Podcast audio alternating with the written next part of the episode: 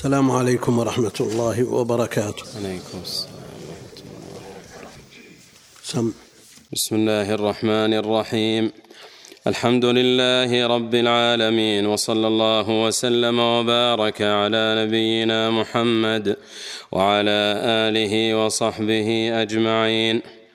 اللهم اغفر لنا ولشيخنا وللحاضرين والمستمعين برحمتك يا أرحم الراحمين.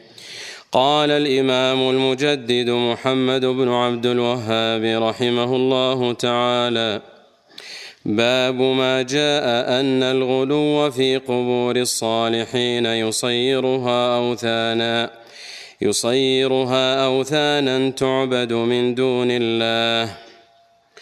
روى مالك في الموطأ أن رسول الله صلى الله عليه وسلم قال: اللهم لا تجعل قبري وثنا يعبد. اشتد غضب الله على قوم اتخذوا قبور أنبيائهم مساجد. ولابن جرير بسنده عن سفيان عن منصور عن مجاهد. أفرأيتم اللات والعزى؟ قال كان يلت لهم السويق فمات فعكفوا على قبره. وكذا قال أبو الجوزاء عن ابن عباس رضي الله عنهما كان يلت السويق للحاج. وعن ابن عباس رضي الله عنهما قال لعن رسول الله صلى الله عليه وسلم زائرات القبور والمتخذين عليها المساجد والسرج. رواه أهل السنن. فيه مسائل. الأولى تفسير الأوثان. الثانية تفسير العبادة. الثالثة أنه صلى الله عليه وسلم لم يستعذ إلا مما يخاف إلا مما يخاف وقوعه. وقوعه. أحسن الله إليك. إلا مما يخاف وقوعه. الرابعة قرنه بهذا اتخاذ اتخاذ قبور الأنبياء مساجد. الخامسة ذكر شدة الغضب من الله السادسة وهي من أهمها معرفة صفة عبادة اللات التي هي أكبر الأوثان السابعة معرفة أنه قبر رجل صالح الثامنة أنه اسم صاحب القبر وذكر معنى التسمية التاسعة لعنه زوارات القبور. العاشرة لعنه من أسرجها. الحمد لله رب العالمين وصلى الله وسلم وبارك على عبده ورسوله نبينا محمد وعلى آله وأصحابه أجمعين.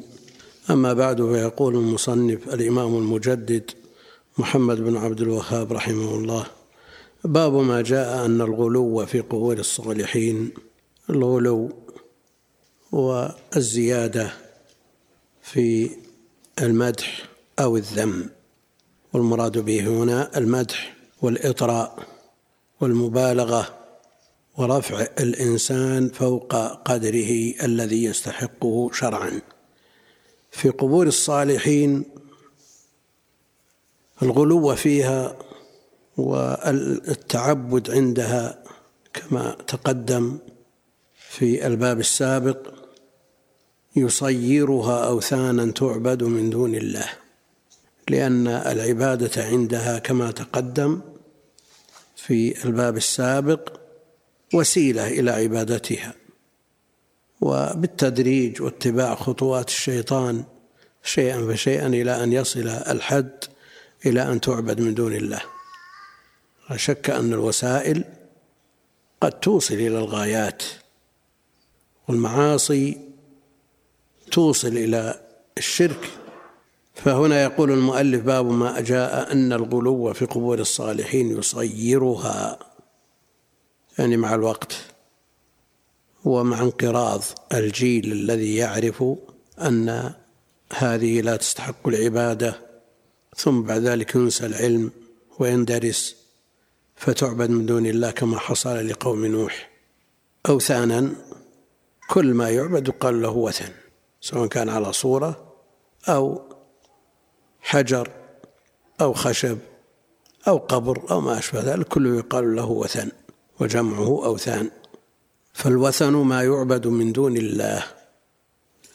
روى مالك في الموطأ الإمام مالك إمام دار الهجرة مالك بن أنس بن أبي عامر الأصبحي مولود سنة 93 ومات سنة 79 ومئة.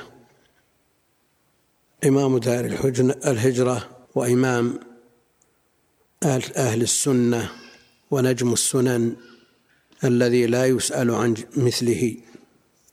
ولذا يقول الحافظ العراقي رحمه الله وصحح استغناء ذي الشهرة عن تزكية كمالك النجم السنن وأصح الأسانيد عند الإمام البخاري مالك عن نافع عن ابن عمر. روى مالك في الموطأ الموطأ كتاب صنفه الإمام مالك وروي عنه بروايات متعددة كل رواية تمتاز بمزايا وفوائد عن غيرها. ومن أوفاها رواية أبي مصعب الزهري. وكل رواية تصطبغ بشيء مما عليه راويها. كرواية محمد بن الحسن التي فيها بعض المسائل التي خالف فيها ما قاله الإمام مالك. هو مطأ للإمام مالك ينسب له ومع ذلك أودع فيه الإمام محمد بن الحسن الراوي عن مالك اختيارات تختلف عما اختاره الإمام مالك وينبغي ويجدر التنبيه على أن هؤلاء الرواة يذكرون في هذه الروايات. حدثنا يحيى بن يحيى قال أخبرنا مالك. وقل مثل هذا في جميع الروايات. تذكر أسماؤهم في الرواية. والكتاب يبقى للإمام مالك. وبعضهم يستغرب ويستنكر وجود مثل هذا الأسلوب. وقد حصل بالفعل من أنكر أن تكون الأم للإمام الشافعي لأن فيها قال الربيع قال الشافعي. فالمؤلف الربيع وقد يتكايس بعضهم فيقول من دون الربيع. لكن صنف في الموضوع كتاب أسماه مؤلفه وليس له أدنى نظر في هذا العلم وليس في العير ولا في النفير وليس من أهل العلم أصلا إنما هو من الأدباء الذين قد يلاحظ على سلوكهم بعض الشيء قال إصلاح أشنع خطأ في تاريخ التشريع الإسلامي. الأم ليست للإمام الشافعي أجل المسند ليس للإمام أحمد. حدثنا عبد الله قال حدثنا أبي. قل مثل هذا في جميع المؤلفات المصنفات في الصدر الأول في عهد القرون المفضلة الثلاثة. كلها على هذه الطريقة. فننكر جميع هذه المصنفات من أجل أن الراوي ذكر اسمه في المصنف قبل مؤلفه هذه طريقتهم وهذا ديدنهم. الإمام مالك رحمه الله صنف الموطأ وروي عنه بروايات متعددة وفي كل رواية زيادات أو نقص عن غيرها. وقل مثل هذا في البخاري رواه عنه تسعون ألفا في الروايات المشهورة المتداولة من الزيادة والنقص ما فيها. وبعض أرواتها أوثق من بعض وأضبط وأتقن. فأضبط الروايات عند الإمام الحافظ بن حجر رواية أبي ذر عن شيوخه الثلاثة وقال أبو الهيثم الكشميهني ليس من الحفاظ حصل تنبيهات على الرواة ورواية ابن شاكر حماد بن شاكر تنقص عن غيرها بثلاثمائة حديث. كل هذه لا تعني أن البخاري وصحيح البخاري محل تصرف وزيادة ونقص هذا الكلام ليس بصحيح أوفاها كله محفوظ بالسند الصحيح عن الإمام البخاري وأدناها النقص. يعتري الإنسان لأنهم يروون من حفظهم عن الإمام البخاري فبعضهم يسقط بعض الأحاديث وبعضهم يفوته. رواية بعض الأحاديث على كل حال السنة محفوظة ولله الحمد بحفظ الله لكتابه. إنا نحن نزلنا الذكر وإنا له لحافظون. وإذا وجد من الأحاديث المكذوبة أو الموضوعة تعيش لها الجهابذة كما قال أهل العلم. لا بد أن يبين وضعها وكذبها. روى مالك في الموطأ أن رسول الله صلى الله عليه وسلم رواه الإمام مالك عن عطاء مرسلا مرسلا. والإمام مالك يحتج بالمراسيل. الإمام مالك يحتج بالمراسيل.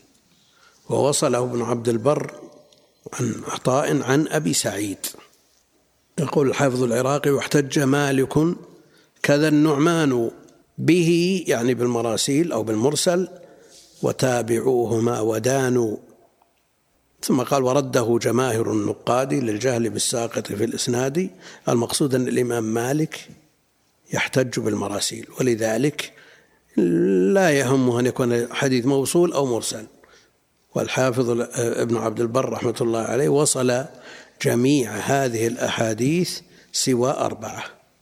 وصلها في التمهيد سوى أربعة أحاديث والأربعة وصلها ابن الصلاح.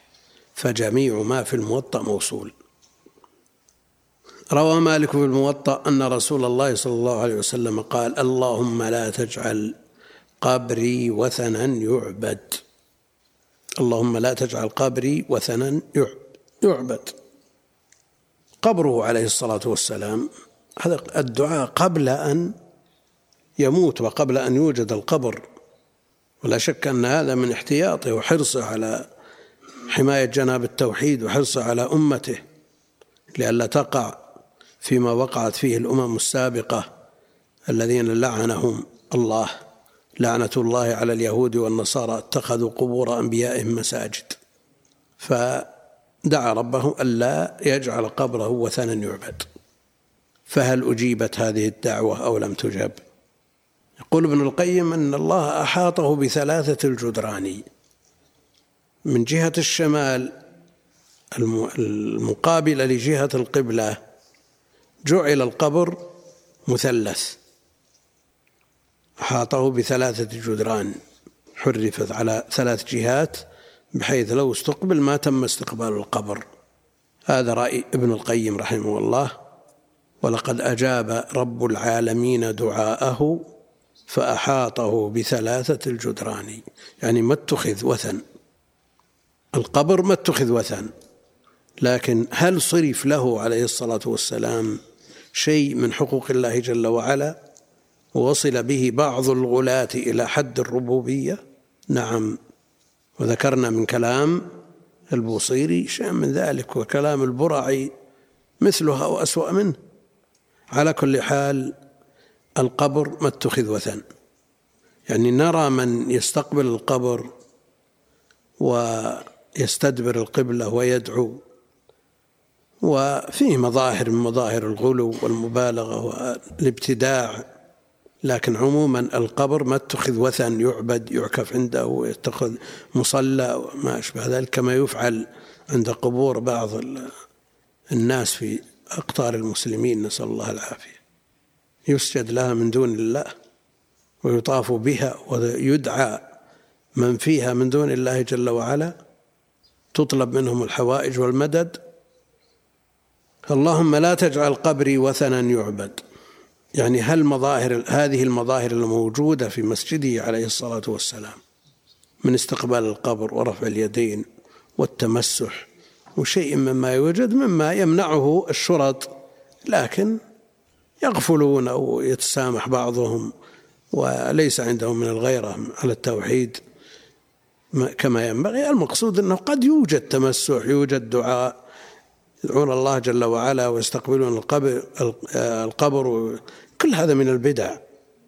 لكن كل هذه المظاهر لا تجعله قبر وثن يعبد من دون الله.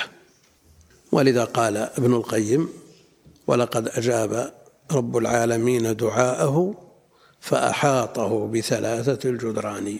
وكان قبره عليه الصلاة والسلام خارج المسجد في بيته في بيت عائشة. ثم لما حصل حصلت الزيادة في المسجد النبوي وأدخل في عهد التابعين وأنكره بعضهم.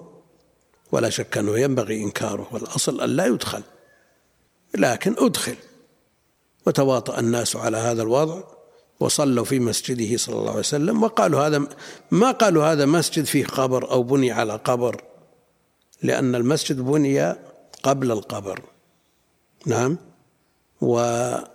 والقبر في البيت ما هو في المسجد علشان ينبش في الأصل أن القبر في البيت. يعني لو قبر في المسجد لازم نبشه لو بني المسجد على القبر لازم هدمه لكن لا هذا ولا هذا. هل بني على القبر المسجد؟ لا. هل دفن عليه الصلاة والسلام في المسجد؟ لا. فهذا الذي يجعل الأمة تتواطأ من عصر التابعين إلى يومنا هذا في الصلاة في مسجده عليه الصلاة والسلام ولا لم يقل أحد منهم بأن الصلاة باطلة كما قيل في الصلاة في المسجد الذي فيه قبر. هم؟ شلون؟ التثليث هذا بحيث لا يستقبل والطواف لا يمكن. لأن الجهات الأربع لا يمكن الاستدارة عليها.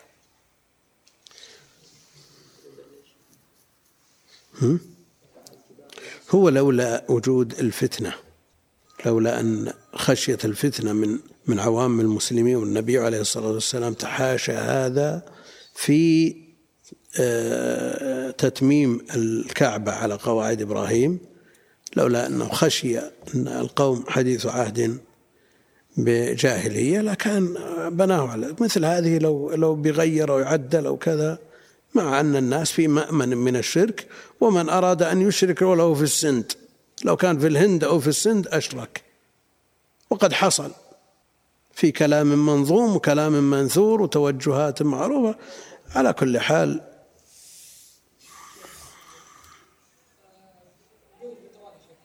شو؟ عليه الصلاة والسلام. شو؟ لا هو كون سور المسجد يحويه هذا الإشكال. يعني لو كان سور المسجد دون القبر قلنا هذا بيت عائشة أو هذا خارج المسجد. ولذلك أنكر كثير من التابعين على من أدخله. ولولا الفتنة من عموم المسلمين وعوام المسلمين كان ما هو بهذا الوضع. وعلى كل حال نسأل الله جل وعلا أن يصلح الأحوال. اشتد غضب الله على قوم اتخذوا قبور أنبيائهم مساجد. اتخذوا قبور أنبيائهم مساجد. اشتد غضب الله إثبات صفة الغضب لله جل وعلا على ما يليق بجلاله وعظمته. وصفة الغضب ثابتة في الكتاب والسنة. ثابتة في الكتاب والسنة ولا يشابه غضب المخلوق الذي هو غليان دم القلب كما زعمه المبتدعة الذين ينفون الصفات ويتوسلون بذلك إلى نفي الصفة التي أثبتها الله لنفسه وأثبتها له رسوله عليه الصلاة والسلام. فشبهوا الخالق بالمخلوق وجعلوا غضبه جل وعلا كغضب المخلوق ثم توصلوا بذلك إلى نفيه وإنكاره. فشبهوا أولا ثم عطلوا ثانيا. والغضب درجات. هنا اشتد غضب الله. هناك غضب الله عليهم ولعنهم. المقصود أن صفة الغضب وشدته وأيضا المقت ثابت لله جل وعلا على من على قوم على قوم اتخذوا قبور أنبيائهم مساجد. قبور أنبيائهم وسبق الحديث الصحيح. لعنة الله على اليهود والنصارى. في لفظ قاتل الله اليهود والنصارى. اتخذوا قبور أنبيائهم مساجد.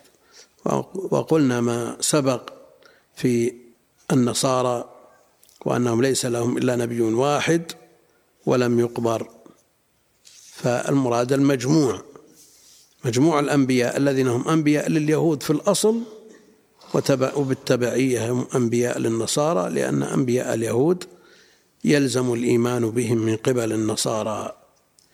أو تفسره الرواية الأخرى اتخذوا قبور أنبيائهم وصالحيهم مساجد فيكون لليهود الأنبياء وللنصارى الصالحين. غضب الله على قوم اتخذوا قبور أنبيائهم مساجد. ولابن جرير الإمام المفسر المؤرخ الفقيه محمد بن جرير أبو جعفر محمد بن جرير الطبري صاحب التفسير والتاريخ بسنده يعني المذكور في تفسيره عن سفيان. سفيان هذا مهمل. إيش معنى مهمل؟ لم يذكر ما يميزه فلا ندري هل هو سفيان الثوري الذي فسره به جمع من الشراح أو ابن عيينة وكثيرا ما يأتي في الأسانيد مهملا.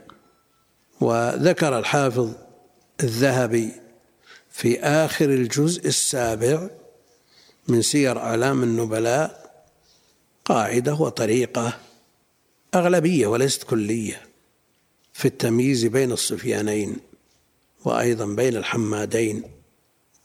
قال إذا كان بين الإمام من الأئمة الستة واحد فالغالب أنه ابن عيينة لأنه متأخر. وإذا كان بينه وبينه اثنان واحد فابن عيينة لأنه متأخر. وإن كانت وإن كان اثنين فهو الثوري لأنه متقدم.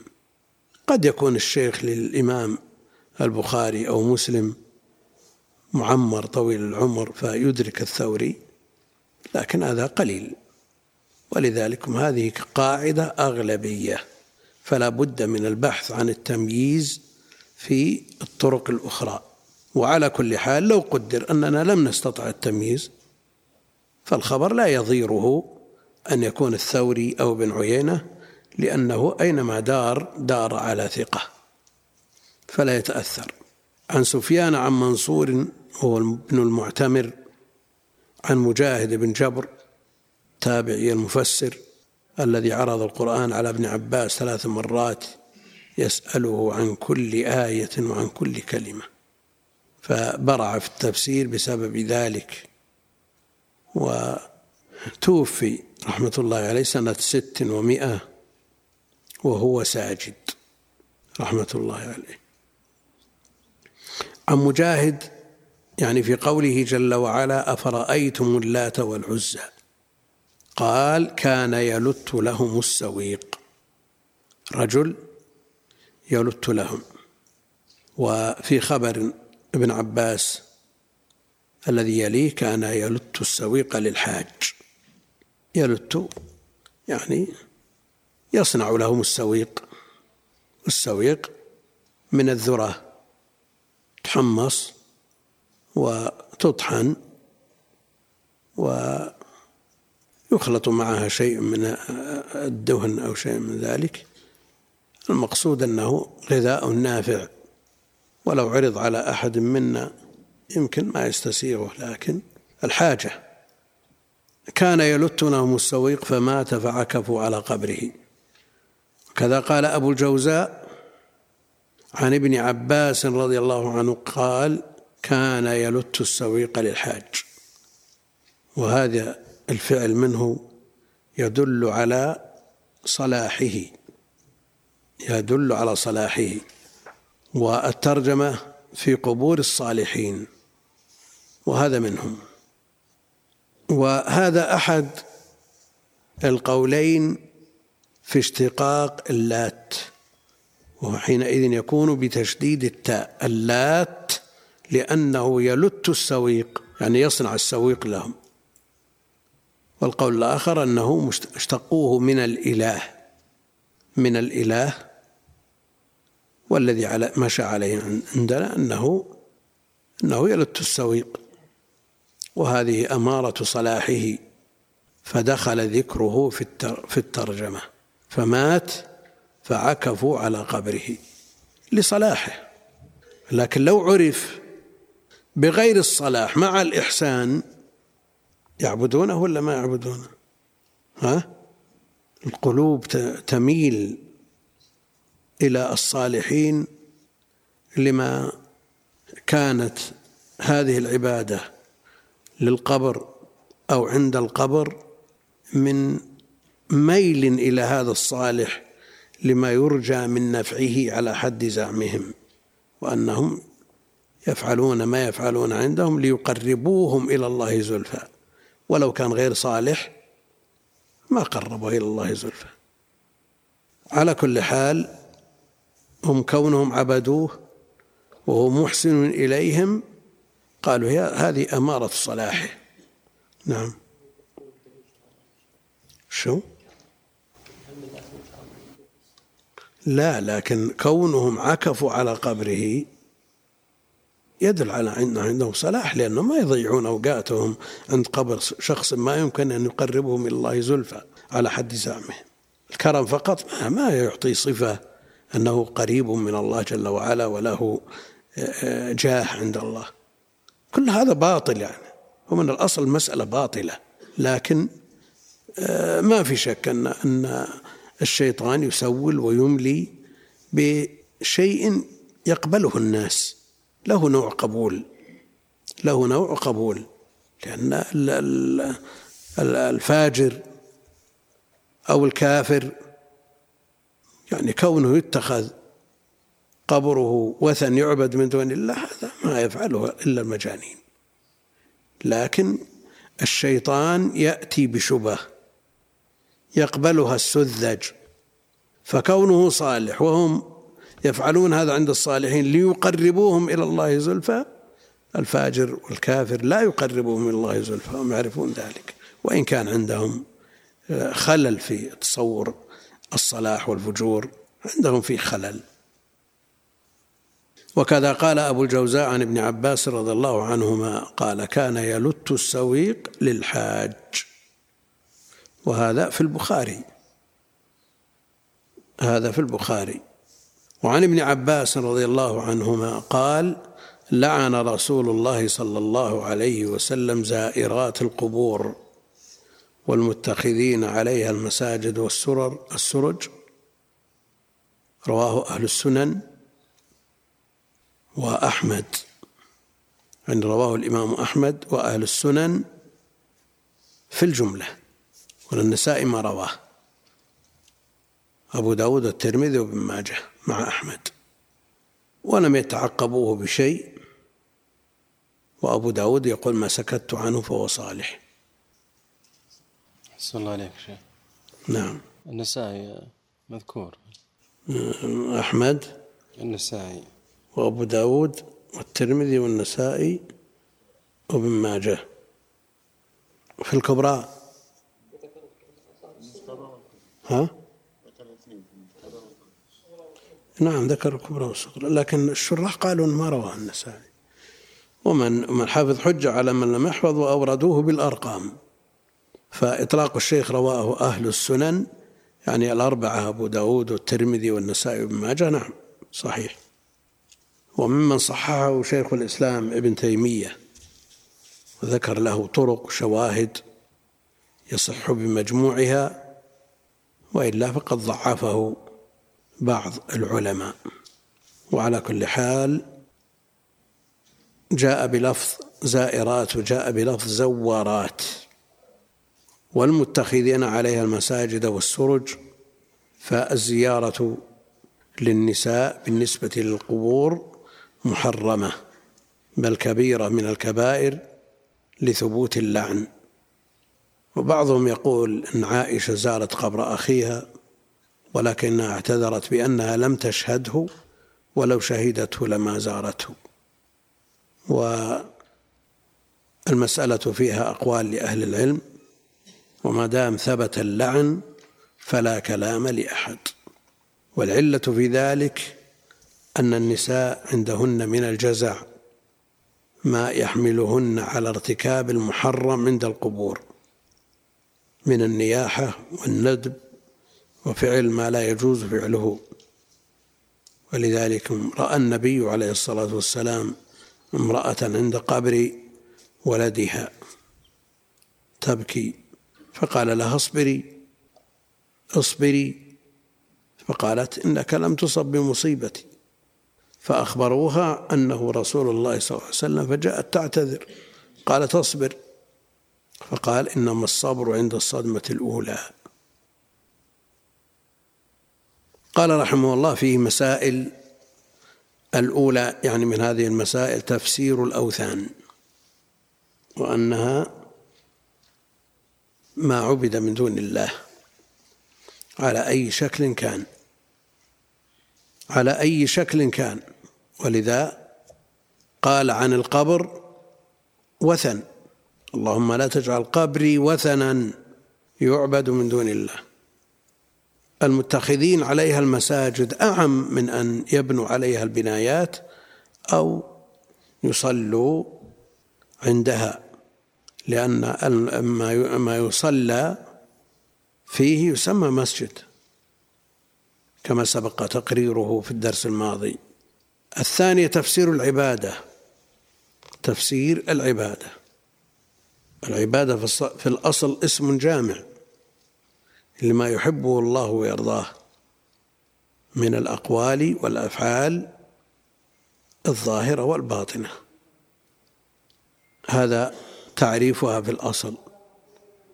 فإذا صرفت لله جل وعلا فقط صارت العبادة التي من أجلها خلق الإنسان.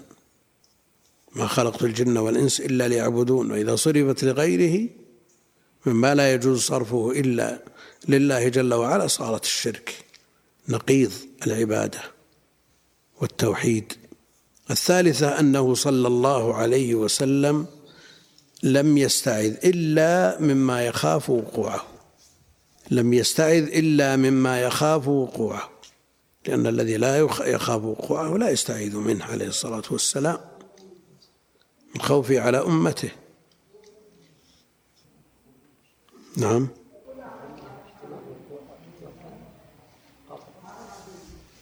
يخاف. يخاف وقوعه. نعم. يخاف وقوعه. وهذا من حرصه عليه الصلاة والسلام على أمته وسده للذرائع الموصلة إلى الشرك وحمايته لجناب التوحيد.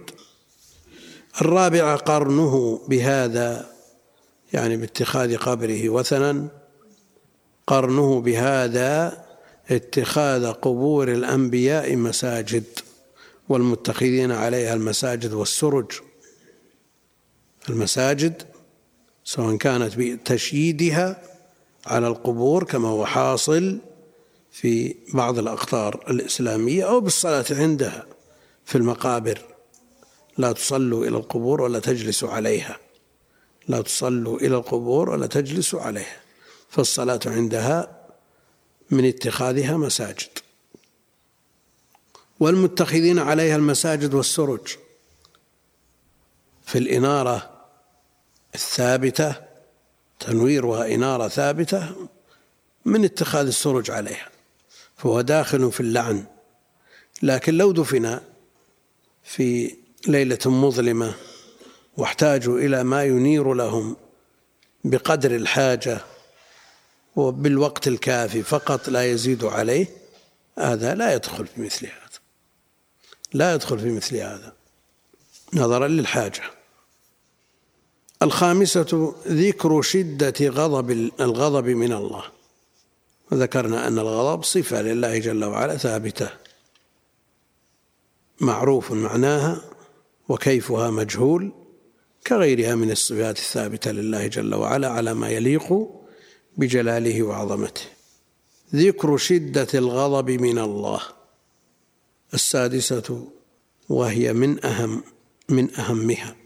السادسة المسألة السادسة وهي من أهمها يعني من أهم المسائل معرفة صفة عبادة اللات التي هي أكبر الأوثان أكبر الأوثان عند العرب اللات. فمات فعكفوا على قبره. فرأيتم اللات والعزى التي تعبدونها من دون الله. ما نوع هذه العبادة؟ فسر في قوله فمات فعكفوا على قبره. معرفة صفة عبادة اللات التي هي أكبر الأوثان أكثر أوثان العرب اللات. والعزى أيضا أشادوا بها وانتسبوا إليها. لنا العزى ولا عزى لكم كما يقول أبو سفيان. فهذه من أكبر الأوثان عندهم. نعم. عكوف. يسمى عكوف. لا المسألة مسألة صرف العبادة عند هذا القبر أو لصاحب هذا القبر. إما أن يكون الشرك الأكبر أو الوسيلة إلى الشرك أما مجرد المكث من دون صرف أي عبادة. هذا فيه مشابهة لمن يعكفون لعبادته فيمنع من هذه الحيثية. لكن لا يكون شرك ولا وسيلة إلى الشرك.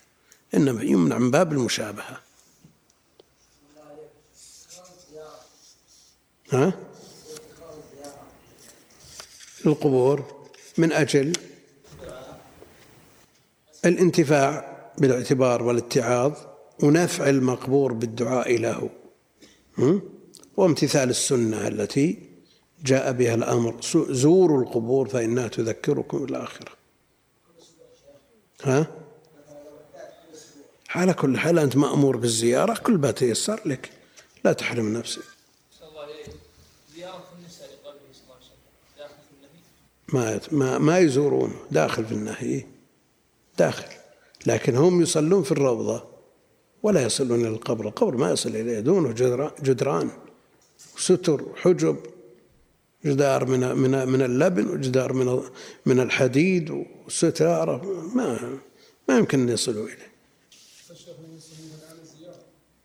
ولو سموها زيارة للروضة ما هو للقبر. القبر ما يصل أحد الحين. حتى زيارة الرجال فيها نظر. اللي يمنع من زيارة القبور والدعاء لها من وراء الجدار جدار المقبرة يقول ما تحصل بها السنة؟ يقول مثل ذلك في قبره عليه الصلاة والسلام.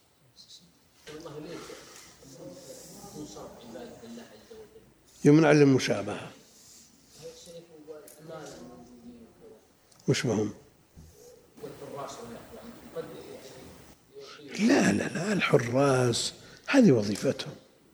جعل لرصد هذا المكان لئلا يحدث فيه ما لا يجوز أو يدفن فيه من قتل بغير حق أو كذا. هذه مسائل أمنية.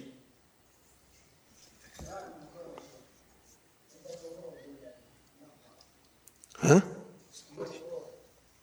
شو ما أسمع.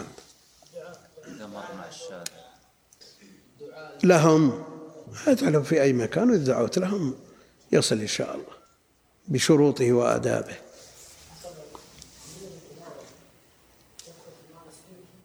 أي نعم. الإنارة الثابتة داخلة. السابعة معرفة أنه قبر رجل صالح. عرفنا أن الصلاحية أخذت من كونه يحسن إلى الناس يحسن إلى الناس فرأوه صالحا من هذه الحيثية. معرفة أنه قبر رجل صالح. الثامنة أنه اسم صاحب القبر اللات. صاحب القبر وليس القبر. معرفة أنه الثامنة أنه اسم صاحب القبر. وذكر معنى التسمية اللات وأنه كان يلت السويق للناس أو للحاج على وجه الخصوص. ولا شك أن الإحسان إلى ضيوف الرحمن فيه الأجر العظيم وكثير منهم من لديه الحاجة والفاقة بسبب فقدان الأهل والمال. فالإحسان إليهم فيه الثواب العظيم من الله جل وعلا. التاسعة لعنه صلى الله عليه وسلم زوارات القبور ولا يدخلن في الأمر. كنت نهيتكم عن زيارة القبور فزوروها لأن زوروها خاص بالرجال لأن إدخال النساء هن يدخلن في خطاب الرجال لكن إذا ورد ما يخص الدخول في هذا العموم ما هو أخص منه وهو اللعن؟ لا شك أنه مقدم على دخولهن في عموم الأمر. العاشرة لعنه من أسرجها. نعم.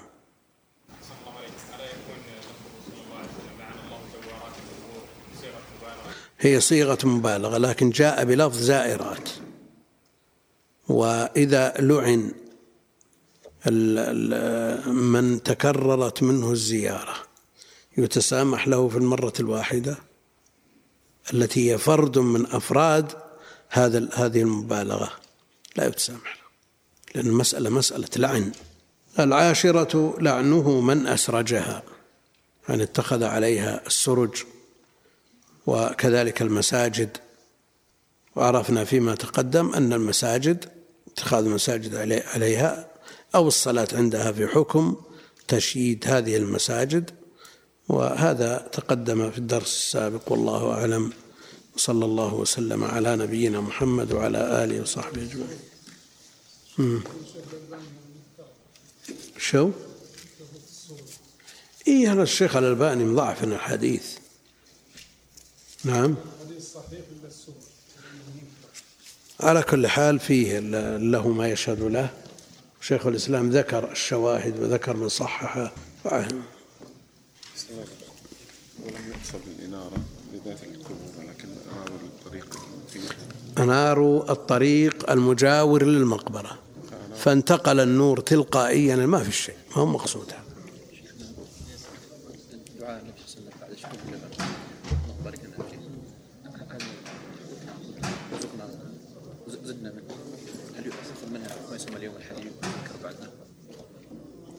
الحليب؟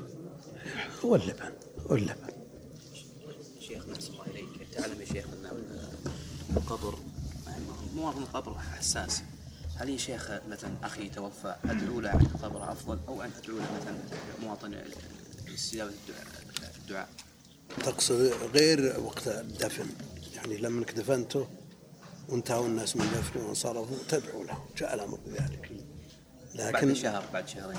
إن جئت طيب له ولغيره وأنت تعتبر وتتذكر شيخ صلى الله عليك. قال الشيخ معرفة صفة عبادة اللات وقلنا يا شيخ أن العكوف عندها بدون صرف عبادة لا يعتبر شرك. إذا يا شيخ كيف كانت عبادة اللات بالدعاء و يجلسون ساكتين؟ هم يجلسون ساكتين؟ نعم. يعني اللي يجلس كذلك فهو مشابه له فحرام لمشابهته الابتداء كان بالركوع ثم على كل حال إن صرفت العبادة للقبر أو لصاحب هذا الشرك الأكبر. الله وإن عبد الله جل وعلا عند القبر فهذه وسيلة إلى الشرك وهي بدعة منكرة. وكثيرا ما نجد من يقرأ عند القبور. وفي بعض المذاهب نصوا على قراءة الفاتحة عند القبر وغير ذلك. موجودة. بدعة. هي بدعة. لأن ما يثبت فيه خبر. أحسن الله إليك. بناء الحيطان الله يعفو عنك. هل يعتبر من التشديد؟ حيطان إيش؟ السور يعني. سور المقبرة. إيه.